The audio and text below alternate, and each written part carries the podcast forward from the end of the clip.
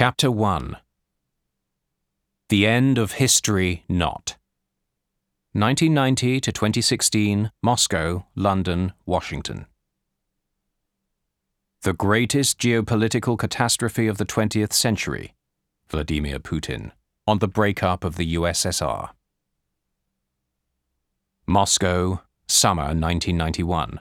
Mikhail Gorbachev was in power. Official relations with the West may have softened, but the KGB still assumed all Western embassy workers were spooks. The KGB goons assigned to them were easy to spot. They had a method. Sometimes they pursued targets on foot, sometimes in cars. The officers charged with keeping tabs on Western diplomats were never subtle. One of their specialities was breaking into Moscow apartments. The owners were away, of course. The KGB team would leave a series of clues stolen shoes, women's tights knotted together, cigarette butts stomped out and left demonstratively on the floor, or a surprised turd in the toilet, waiting in grim ambush. The message, crudely put, was this We are the masters here. We can do what the fuck we please. The KGB kept watch on all foreigners, especially American and British ones. The UK mission in Moscow was under close observation. The embassy was a magnificent mansion built in the 1890s by a rich sugar merchant on the south bank of the Moskva River. It looks directly across to the Soviet Kremlin. The view was dreamy a grand palace, gold church domes, and medieval spires topped with revolutionary red stars. One of those whom it routinely surveilled was a 27 year old diplomat newly married to his wife, Laura, on his first foreign posting and working as a second secretary in the Chancery Division. In this case, the KGB's suspicions were right. The diplomat was a British intelligence officer. His workplace was a grand affair chandeliers, reception rooms with mahogany panelling, gilt framed portraits of the Queen and other royals hanging from the walls. His desk was in the embassy library, surrounded by ancient books. Three colleagues were neighbours. The officer's actual employer was an invisible entity back in London, SIS, the Secret Intelligence Service. The officer was Christopher Steele. Steele arrived in Moscow via the usual establishment route for upwardly mobile British spies, the University of Cambridge. Cambridge had produced some of MI6's most talented Cold War officers. A few of them, it turned out to great embarrassment, had secret second jobs with the KGB. The joke inside MI6 was that only those who had never visited the Soviet Union would wish to defect. Steele studied social and political sciences at Girton College. His views were centre left. He and his elder sister were the first generation of his family to go to university. Steele's paternal grandfather was a miner from Pontypridd in South Wales. His great uncle died in a pit accident. These were the years of Prime Minister Margaret Thatcher, whose implacable opposition to the striking coal workers killed the industry. Steele wrote for the student newspaper, Varsity. He became president of the Cambridge Union, a debating society dominated by well heeled and well connected young men and women. It's unclear who recruited Steele, Traditionally, certain Cambridge tutors were rumoured to identify promising SIS candidates.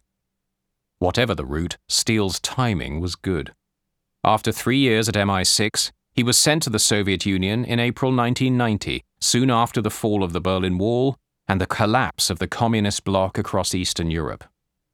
It was a tumultuous time. Steele had a front row seat to history. Seventy years after the Bolshevik Revolution, the Red Empire was crumbling. The Baltic states had revolted against Soviet power.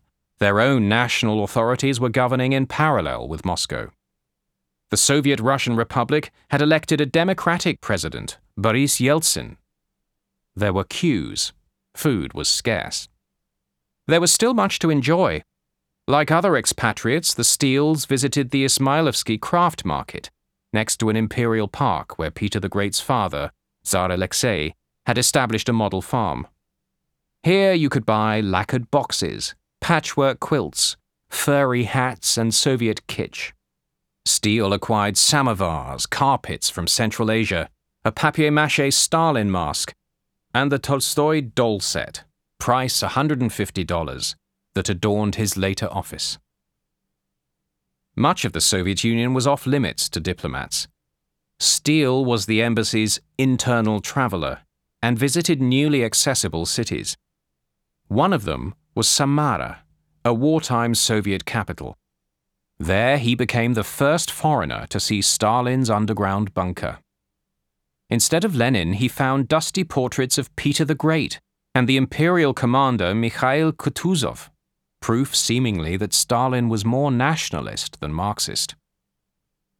On the weekends, Steele took part in soccer matches with a group of expats in a Russian league. In one game, he played against the legendary Soviet Union striker Oleg Blokhin, who scored from the halfway line. The atmosphere was optimistic. It appeared to Steele that the country was shifting markedly in the right direction. Citizens once terrified of interacting with outsiders were ready to talk. The KGB, however, found nothing to celebrate in the USSR's tilt towards freedom and reform. That August, seven apparatchiks staged a coup while Gorbachev was vacationing in Crimea. Most of the British Embassy was away. Steele was home and at his second floor apartment in Gruzinsky Pereulok. He left the apartment block, turned right, and walked 10 minutes into town. Crowds had gathered outside the White House, the seat of government. Thus far, the army hadn't moved against them. From 50 yards away, Steele watched as a snowy haired man in a suit climbed on a tank and, reading from notes brushed by the wind, denounced the coup as cynical and illegal. This was a defiant Yeltsin. Steele listened as Yeltsin urged a general strike and, fist clenched, told his supporters to remain strong. The coup failed, and a weakened Gorbachev survived.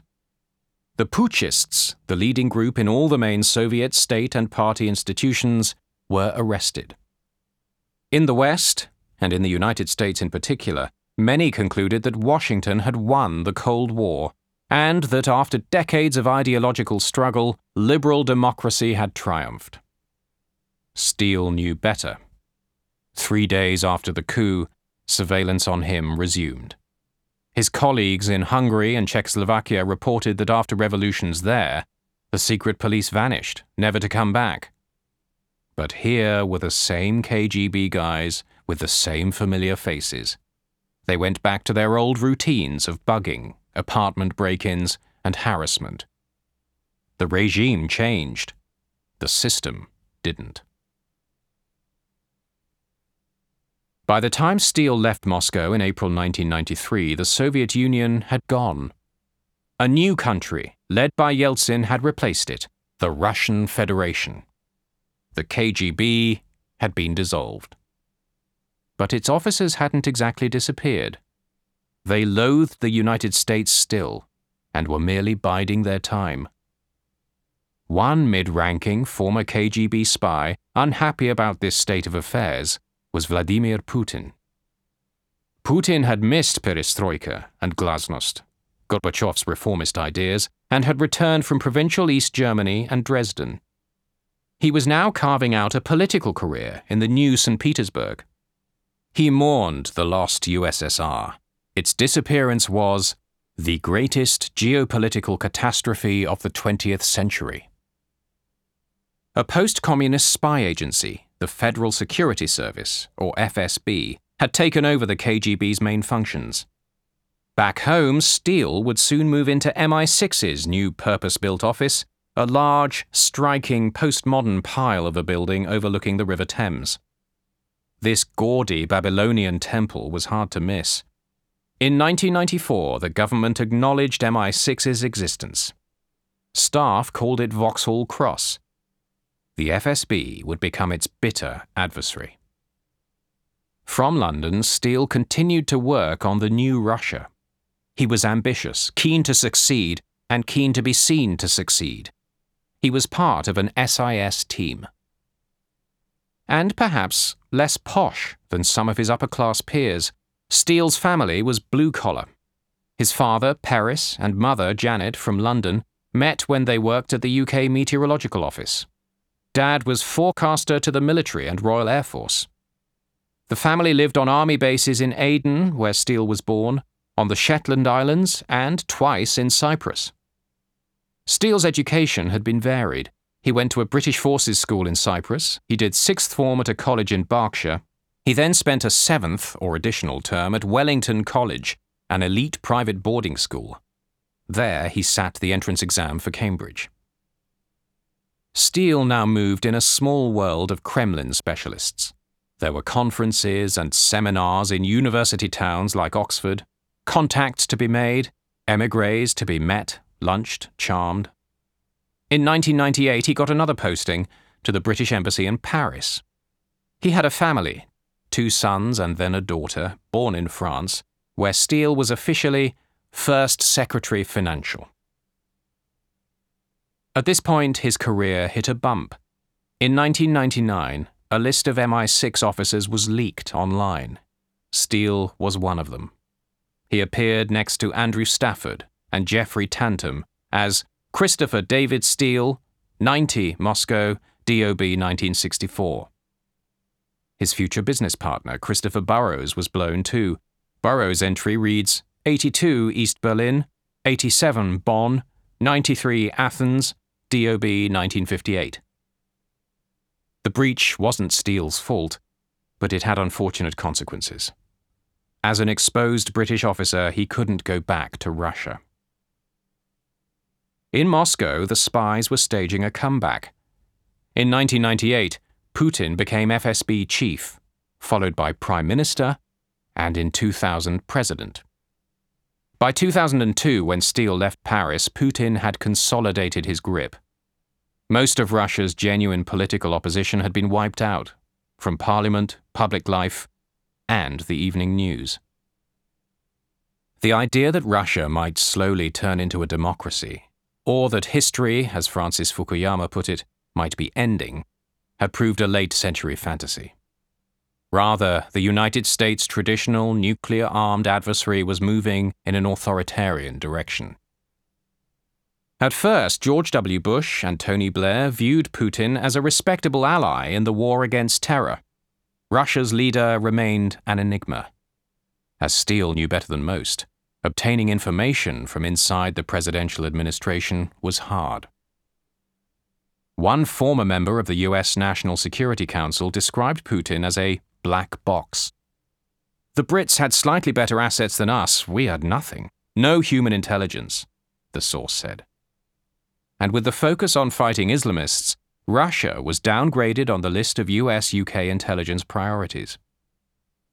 By 2006, Steele held a senior post at MI6's Russia desk in London. There were ominous signs that Putin was taking Russia in an aggressive direction. The number of hostile Russian agents in the United Kingdom grew, surpassing Cold War levels. Steele tracked a new campaign of subversion and covert influence. And then the two FSB assassins put a mini nuclear poison in Litvinenko's teapot. It was an audacious operation and a sign of things to come. One reason MI6 picked Steele to investigate was that unlike colleagues who had known the victim, he wasn't emotionally involved. Steele's gloomy view of Russia, that under Putin it was not only domestically repressive, but also internationally reckless and revisionist, looked about right. Steele briefed government ministers. Some got it. Others couldn't believe Russian spies would carry out murder and mayhem on the streets of London. All told, Steele spent 22 years as a British intelligence officer. There were some high points, he saw his years in Moscow as formative, and some low ones. Two of the diplomats with whom he shared a Moscow office, Tim Barrow and David Manning, went on to become ambassadors to the EU and the United States. But Steele didn't quite rise to the top in what was a highly competitive service. Espionage might sound exciting, but the salary of a civil servant was ordinary. And in 2009, there was personal tragedy when his wife died, aged 43, after a period of illness. That same year, Steele left MI6 and set up Orbis. Making the transition from government to the private sector wasn't easy. Steele and Burrows were now pursuing the same intelligence matters as before, but without any of the support and peer review they had in their previous jobs. MI6's security branch would often ask an officer to go back to a source, or redraft a report, or remark, We think it's interesting, we'd like to have more on this. This kept up quality and objectivity. Steele and Burrows, by contrast, were out on their own, where success depended more on one's own wits. There was no more internal challenge. The people they had to please were corporate clients. The pay was considerably better. The shabby environs of Victoria were a long way away from Washington and its bitterly contested US presidential election. So, how did Steele come to be commissioned in the first place to research Trump and produce his devastating dossier? At the same moment Steele said goodbye to official spying, another figure was embarking on a new career in the crowded field of private business intelligence. His name was Glenn Simpson. He was a former journalist. Simpson was an alluring figure, a large, tall, angular, bear like person who slotted himself easily onto a bar stool and enjoyed a beer or two. He was a good humoured social companion who spoke in a nasal drawl. Behind small oval glasses was a twinkling intelligence. He excelled at what he did. Simpson had been an illustrious Wall Street Journal correspondent. Based in Washington and Brussels, he had specialized in post Soviet murk. He didn't speak Russian or visit the Russian Federation, this was deemed too dangerous. Instead, from out of the country, he examined the dark intersection between organized crime and the Russian state. Very often, that meant the same thing. One of Simpson's subjects was Semyon Mogilevich, a Ukrainian Russian mafia don, and one of the FBI's 10 most wanted individuals. Mogilevich, it was alleged, was behind a mysterious intermediary company, RosUkrEnergo, RUE, that imported Siberian natural gas into Ukraine. The profits were measured in billions of dollars. Mogilevich wasn't someone a reporter might meet. He was more myth than man. He lived in Moscow, or was it Budapest? Seemingly, the Russian state and FSB harbored him. Simpson talked to US investigators. Over years, he built up a portfolio of contacts in Hungary, Israel, Cyprus. At home, he knew individuals inside the Department of Justice, in particular its organized crime and racketeering section, the US Treasury, and elsewhere. By 2009, Simpson decided to quit journalism at a time when the media industry was in all sorts of financial trouble. He co founded his own commercial research and political intelligence firm based in Washington, D.C. Its name was Fusion GPS. Its website gave little away. It didn't even list an address or the downtown loft from where a team of analysts worked. Fusion's research would be similar to what Simpson had done before. That meant investigating difficult corruption cases or the business activities of post Soviet figures. There would still be a public interest dimension, only this time private clients would pay. Fusion was very good at what it did, and, Simpson admitted, expensive. In 2009, Simpson met Steele. They knew some of the same FBI people and shared expertise on Russia. Fusion and Orbis began a professional partnership the Washington and London based firms worked for oligarchs litigating against other oligarchs. This might involve asset tracing, identifying large sums concealed behind layers of offshore companies. Later that year, Steele embarked on a separate and sensitive new assignment that drew on his knowledge of covert Russian techniques and of soccer. In Moscow, he had played in defense as a fullback. The client was the English Football Association, the FA. England was bidding to host the 2018 Soccer World Cup. England's main rival was Russia. There were joint bids too from Spain and Portugal, and the Netherlands and Belgium. His brief was to investigate the eight other bidding nations, with a particular focus on Russia.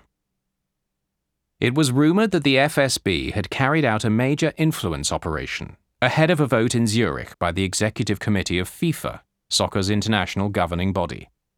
A second vote was to take place at the same time for the 2022 World Cup. One of the countries bidding was the Desert Emirate of Qatar. According to Steele, Putin was a reluctant backer of Russia's World Cup bid and only became engaged from mid 2010 when it appeared Moscow might lose.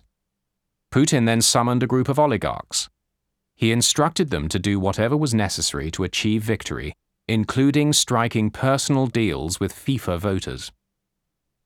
Putin's method, Steele said, was unseen. Nothing was written down. Don't expect me or anyone to produce a piece of paper saying, please X bribe Y with this amount in this way. He's not going to do this. He added, Putin is an ex intelligence officer. Everything he does has to be deniable. The oligarchs were brought in to disguise the Kremlin's controlling role, Steele said, according to the Sunday Times. Steele lit the fuse of something bigger, as one friend put it. Steele discovered that FIFA corruption was global. It was a stunning conspiracy. He took the unusual step of briefing an American contact in Rome the head of the FBI's Eurasia and Serious Crime Division. This led to a probe by US federal prosecutors and to the arrest in 2015 of seven FIFA officials, allegedly connected to $150 million in kickbacks paid on TV deals stretching from Latin America to the Caribbean. The United States indicted 14 individuals. By this point, of course, Russia had won its bid to host the World Cup. England, the country that invented soccer, scraped just two votes. The episode burnished Steele's reputation inside the US intelligence community and the FBI.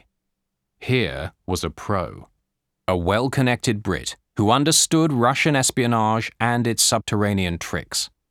Steele was regarded as credible. Between 2014 and 2016, Steele authored more than a hundred reports on Russia and Ukraine. These were written for a private client, but shared widely within the State Department and sent up to Secretary of State John Kerry and to Assistant Secretary of State Victoria Nuland, who was in charge of the U.S. response to the Ukraine crisis.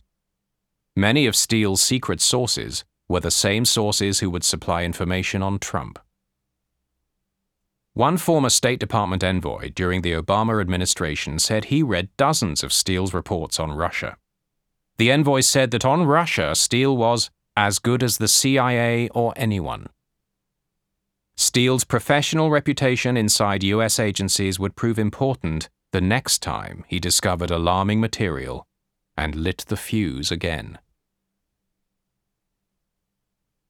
Trump's political rise in the autumn of 2015 and the early months of 2016 was swift and irresistible.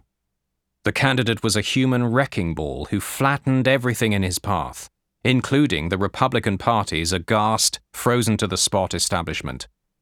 Marco Rubio, Jeb Bush, Ted Cruz, all were batted aside, taunted, crushed. Scandals that would have killed off a normal presidential candidate made Trump stronger the media loved it. Increasingly, so did the voters. Might anything stop him? The frontrunner was Jeb Bush, a son of one US president and brother of another. But as the campaign got underway, Bush struggled. Trump dubbed the former Florida governor low energy. During the primaries, one of Trump's wealthy opponents, Paul Singer, commissioned Fusion to investigate Trump. Singer was a New York hedge fund billionaire and Republican donor, and the backer of a conservative website, the Washington Free Beacon. Singer dropped out after Trump became the presumptive nominee. Senior Democrats seeking to elect Hillary took over the Trump contract. The new client was the Democratic National Committee. A lawyer working for Hillary's campaign, Marc E. Elias, retained Fusion and received its reports. The world of private investigation was a morally ambiguous one, a sort of open market in dirt. Information on Trump was of no further use to Republicans, but it could be of value to Democrats, Trump's next set of opponents. A little before this point, in early spring 2016, Simpson approached Steele, his friend and colleague. Steele started to scrutinize Paul Manafort, Trump's new campaign manager. From April, Steele investigated Trump on behalf of the DNC, Fusion's anonymous client. All Steele knew at first was that the client was a law firm. He had no idea what he'd find. He later told David Corn, Washington editor of the magazine Mother Jones, It started off as a general inquiry. Trump's organization owned luxury hotels around the world. Trump had, as far back as 1987, sought to do real estate deals in Moscow. One obvious question for him, Steele said, was Are there business ties to Russia? Over time, Steele had built up a network of sources. He was fiercely possessive of them. Who they were, he would never say. A source might mean practically anybody. It could be someone famous, for example, a well known foreign government official or diplomat with access to secret material. Or it could be someone obscure, a lowly chambermaid cleaning the penthouse suite and emptying the bins in a five star hotel. Normally, an intelligence officer would debrief sources directly. Since Steele could no longer visit Russia, this had to be done by others, or in third countries. There were intermediaries, sub-sources, operators, a sensitive chain only one of Steele's sources on Trump knew of Steele. Steele put out his Trump Russia query. He waited for answers. His sources started reporting back. The information was astonishing, hair raising. As he told friends, for anyone who reads it, this is a life changing experience. Steele had stumbled upon a well advanced conspiracy that went beyond anything he had discovered with Litvinenko or FIFA. It was the boldest plot yet. It involved the Kremlin and Trump. Their relationship, Steele sources claimed, went back a long way. For at least the past five years, Russian intelligence had been secretly cultivating Trump. This operation had succeeded beyond Moscow's wildest expectations not only had Trump upended political debate in the United States, raining chaos and confusion wherever he went and winning the nomination, but it was just possible that he might become the next president, which opened all sorts of intriguing options for Putin. In June 2016, Steele typed up his first memo. He sent it to Fusion. It arrived via enciphered email. The headline read U.S. presidential election, Republican candidate Donald Trump's activities in Russia, and compromising relationship with the Kremlin. It said Summary Russian regime has been cultivating, supporting, and assisting Trump for at least five years. Aim, endorsed by Putin, has been to encourage splits and divisions in the Western alliance. So far, Trump has declined various sweetener real estate business deals offered him in Russia to further the Kremlin's cultivation of him. However, he and his inner circle have accepted a regular flow of intelligence from the Kremlin, including on his democratic and other political rivals. Former top Russian intelligence officer claims FSB has compromised Trump through his activities in Moscow sufficiently to be able to blackmail him. According to several knowledgeable sources, his conduct in Moscow has included perverted sexual acts which have been arranged slash monitored by the FSB. A dossier of compromising material on Hillary Clinton has been collated by the Russian intelligence services over many years and mainly comprises bugged conversations she had on various visits to Russia and intercepted phone calls, rather than any embarrassing conduct. The dossier is controlled by Kremlin spokesman Peskov, directly on Putin's orders. However, it has not yet been distributed abroad, including to Trump. Russian intentions for its deployment still unclear. The memo was sensational. There would be others, 16 in all, sent to Fusion between June and early November 2016. At first, obtaining intelligence from Moscow went well. For around six months, during the first half of the year, Steele was able to make inquiries in Russia with relative ease. It got harder from late July as Trump's ties to Russia came under scrutiny. Finally, the lights went out. Amid a Kremlin cover up, the sources went silent and information channels shut down. If Steele's reporting was to be believed, Trump had been colluding with Russia. This arrangement was transactional, with both sides trading favors. It said Trump had turned down various lucrative real estate development business deals in Russia, especially in connection with the 2018 Soccer World Cup hosted by Moscow. But he'd been happy to accept a flow of Kremlin sourced intelligence material, apparently delivered to him by his inner circle. That didn't necessarily mean the candidate was a KGB agent. It did signify, however, that Russia's leading spy agency had expended considerable effort in getting close to Trump, and by extension to his family, friends, close associates, and business partners, not to mention his campaign manager and personal lawyer. On the eve of the most consequential U.S. election for generations, one of the two candidates was compromised Steele's sources claimed. The memo alleged Trump had unusual sexual proclivities. If true, this meant he could be blackmailed. Steele's collaborators offered salacious details. It said that Russian intelligence had sought to exploit Trump's personal obsessions and sexual perversion during a trip to Moscow in 2013. The operation had allegedly worked. The tycoon had booked the presidential suite of the Ritz Carlton Hotel, where he knew President and Mrs. Obama, whom he hated, had stayed on one of their official trips to Russia. There, the memo said, Trump had deliberately defiled the Obama's bed. A number of prostitutes had performed a golden showers urination show in front of him. The memo added, the hotel was known to be under FSB control with microphones and concealed cameras in all the main rooms to record anything they wanted to. There was another fascinating dimension to this alleged plot, of course categorically denied by Trump. According to Steele's sources, associates of Trump and Russian spies had held a series of clandestine meetings in Central Europe, Moscow, and elsewhere. The Russians were very good at tradecraft Nonetheless, could this be a trail that others might later detect? Steele sources offered one final piece of devastating information. They alleged that Trump's team had coordinated with Russia on the hacking operation against Clinton, and that the Americans had secretly co paid for it. Steele wrote up his findings in MI6 House style. The memos read like CX reports, classified SIS intelligence documents. They were marked confidential slash sensitive source. The names of prominent individuals were in bold Trump, Putin, Clinton. The reports began with a summary.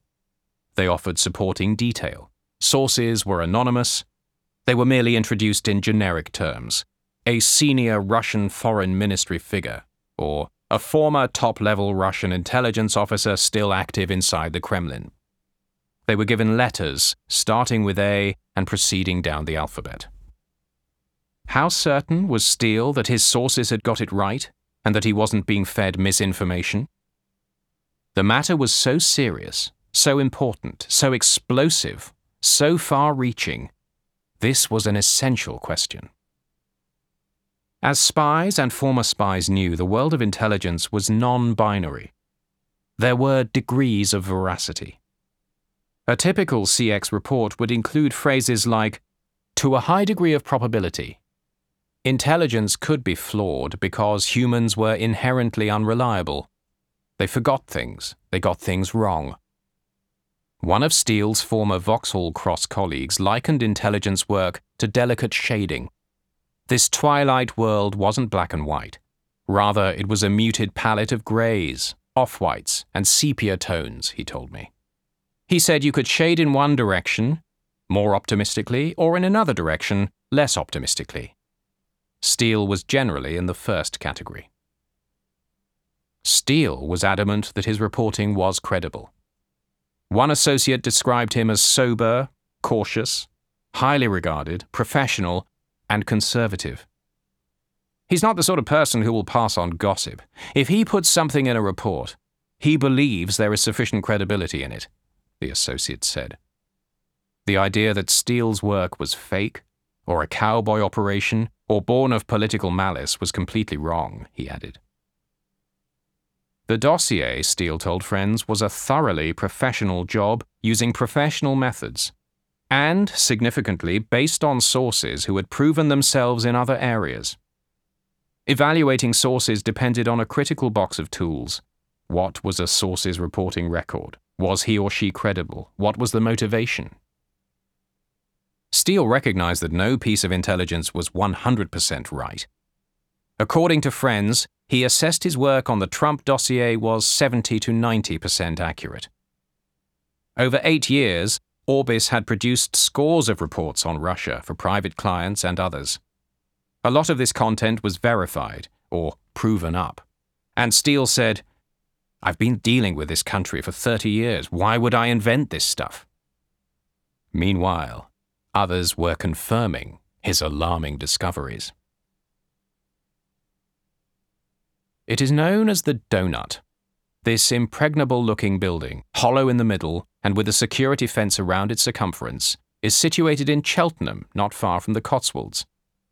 What it does is secret. Although, thanks to Edward Snowden, the breathtaking scale of its mission is now better known. The Donut is a key part of British intelligence gathering. It is home to the Government Communications Headquarters, the UK's eavesdropping agency.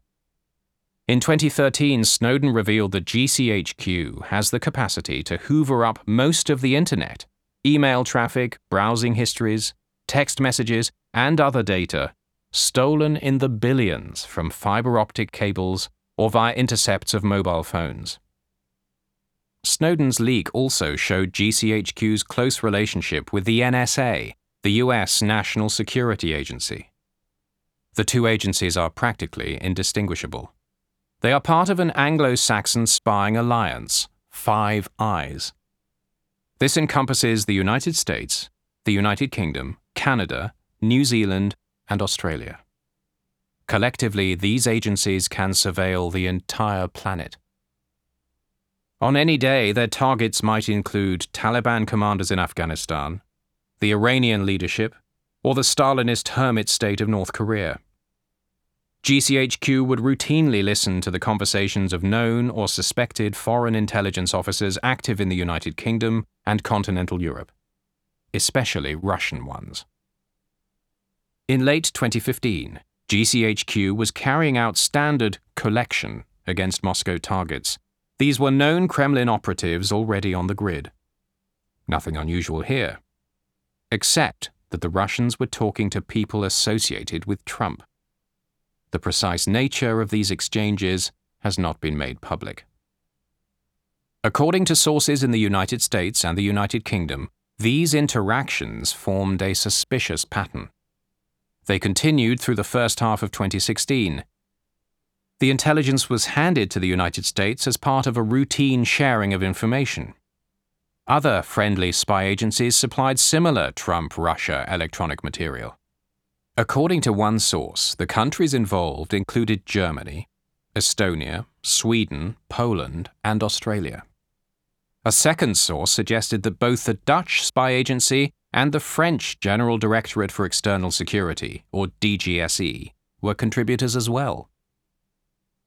The FBI and the CIA were slow to appreciate the extensive nature of these contacts between Trump's team and Moscow.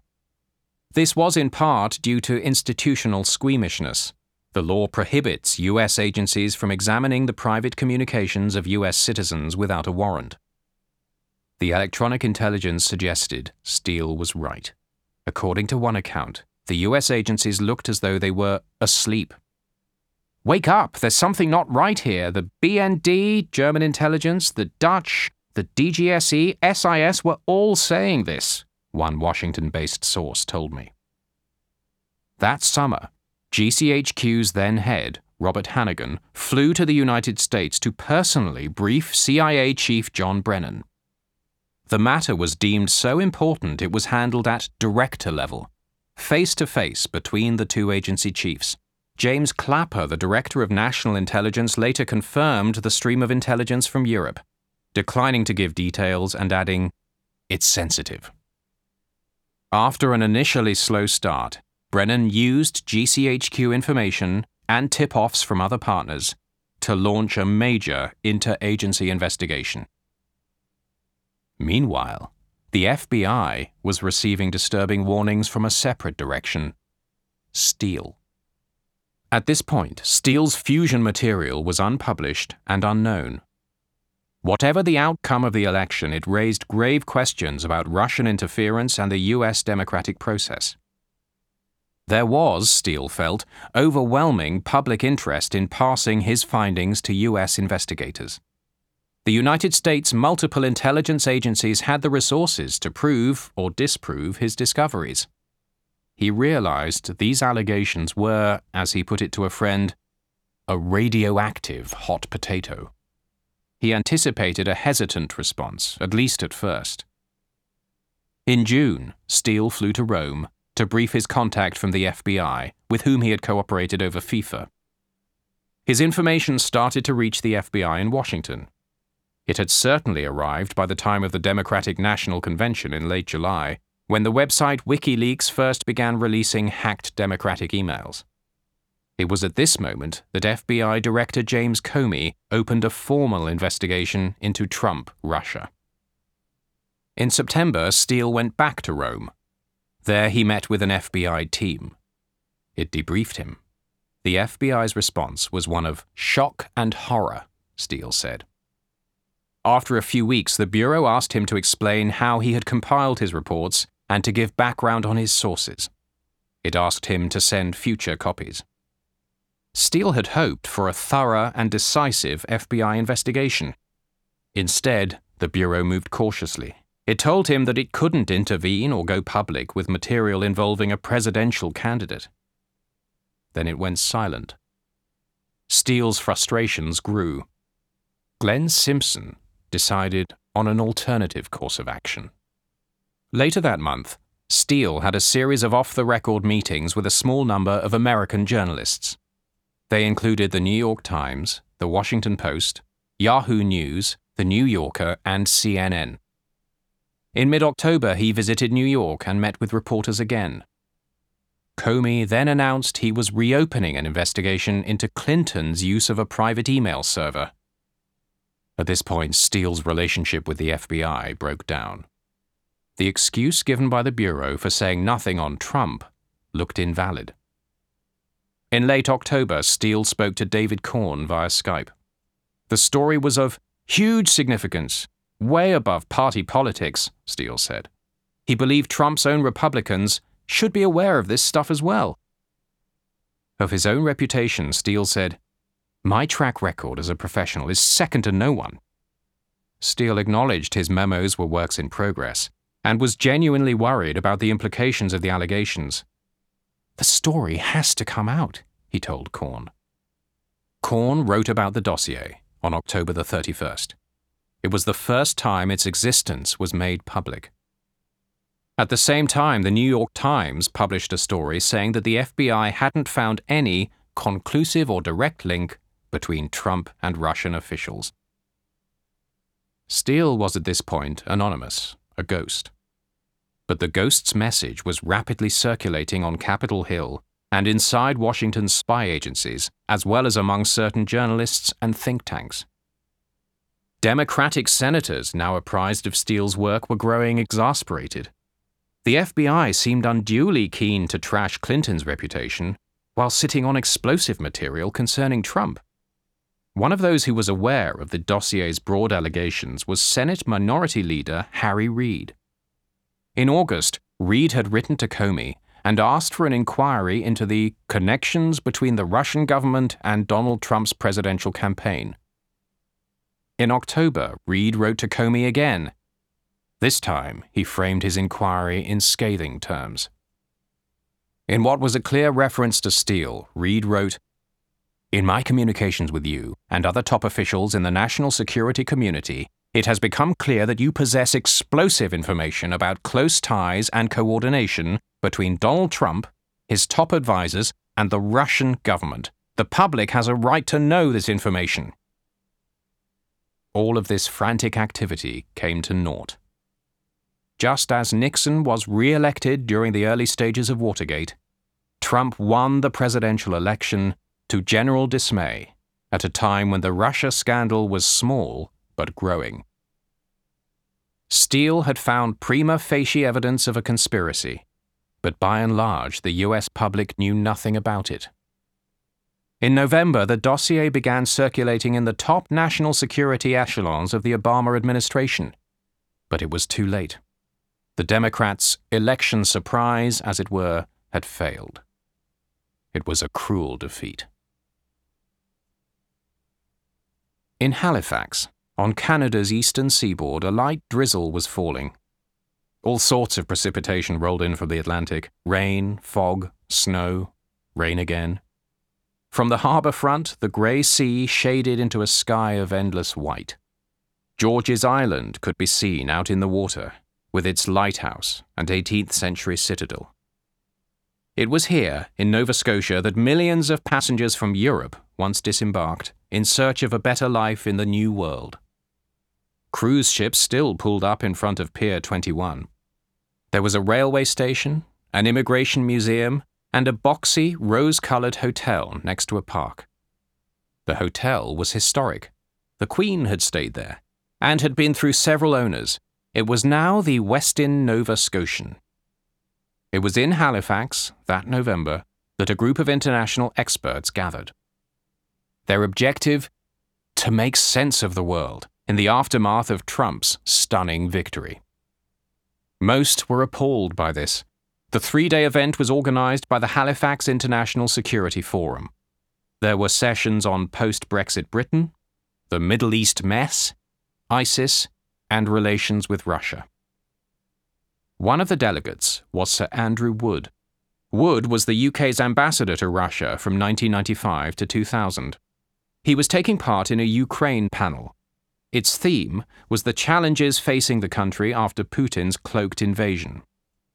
Canada has strong ties with Ukraine. Some 1.3 million citizens are of Ukrainian descent. Another participant was Senator John McCain. Wood was a friend of Steele's and an Orbis associate. Before the election, Steele had gone to Wood and shown him the dossier. He wanted the ambassador's advice. What should he do, or not do, with it? Of the dossier, Wood told me later, I took it seriously. From London, Wood observed Russian affairs with a cool and critical eye. He wrote articles for Chatham House, the foreign affairs think tank, where he was a fellow in the Russian and Eurasia program. He spoke at conferences and seminars. On the margins of the Halifax conference, Wood briefed McCain about Steele's dossier. Its contents, if true, had profound and obvious implications for the incoming Trump administration, for the Republican Party, and for U.S. democracy. McCain decided the implications were sufficiently alarming to dispatch a former senior U.S. official to meet with Steele and find out more. The emissary was another delegate in Halifax, David Kramer, who had hosted Wood's Ukraine discussion. Kramer was a senior director at the McCain Institute for International Leadership. He had previously worked for the Bush administration in 2008 to 2009 as Assistant Secretary of State for Democracy, Human Rights and Labor. He later led Freedom House, the Washington based pro democracy think tank. The dossier's eventual journey to the Oval Office would take this unlikely route Moscow to London to Halifax to DC.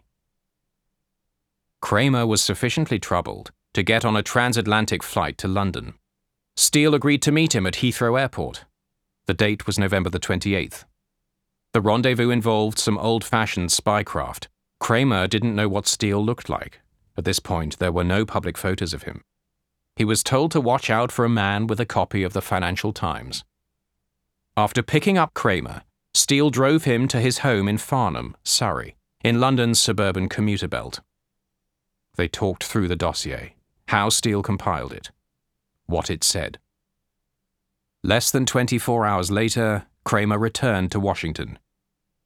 Next, Simpson shared a copy of the dossier confidentially with McCain. It also went to the British government. Steele gave a copy of a final memo he had written in December to the top UK government official in charge of national security, a former colleague from his days at SIS. The memo offered fresh details of the hacking operation. An encrypted copy was sent to Fusion with instructions to pass it to McCain and Kramer.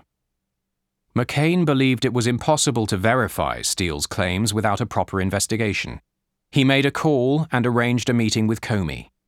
Their encounter on December the 8th lasted five minutes.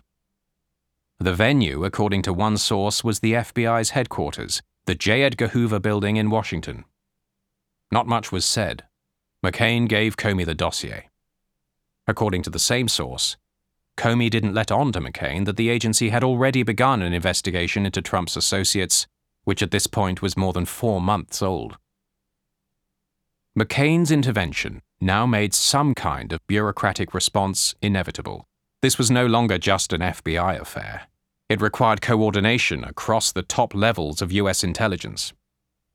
A highly classified two page summary of Steele's dossier was compiled. It was attached to a longer, restricted briefing note on Russian cyber interference in the 2016 election. The United States' most senior intelligence chiefs mulled what to do. Their next task was an unenviable one. As former CIA Director Michael Hayden put it to me, the situation was off the map in terms of what intelligence is asked to do. I didn't envy them. Of the dossier, Hayden said, My gestalt idea when I saw it was that this looks like our stuff.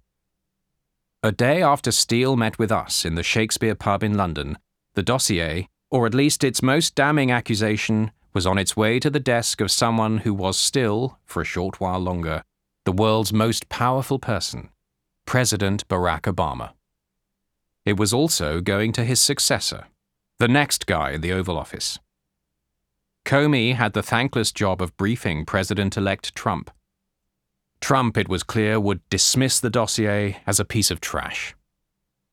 This strategy was problematic for various reasons and would look increasingly ridiculous in the months ahead.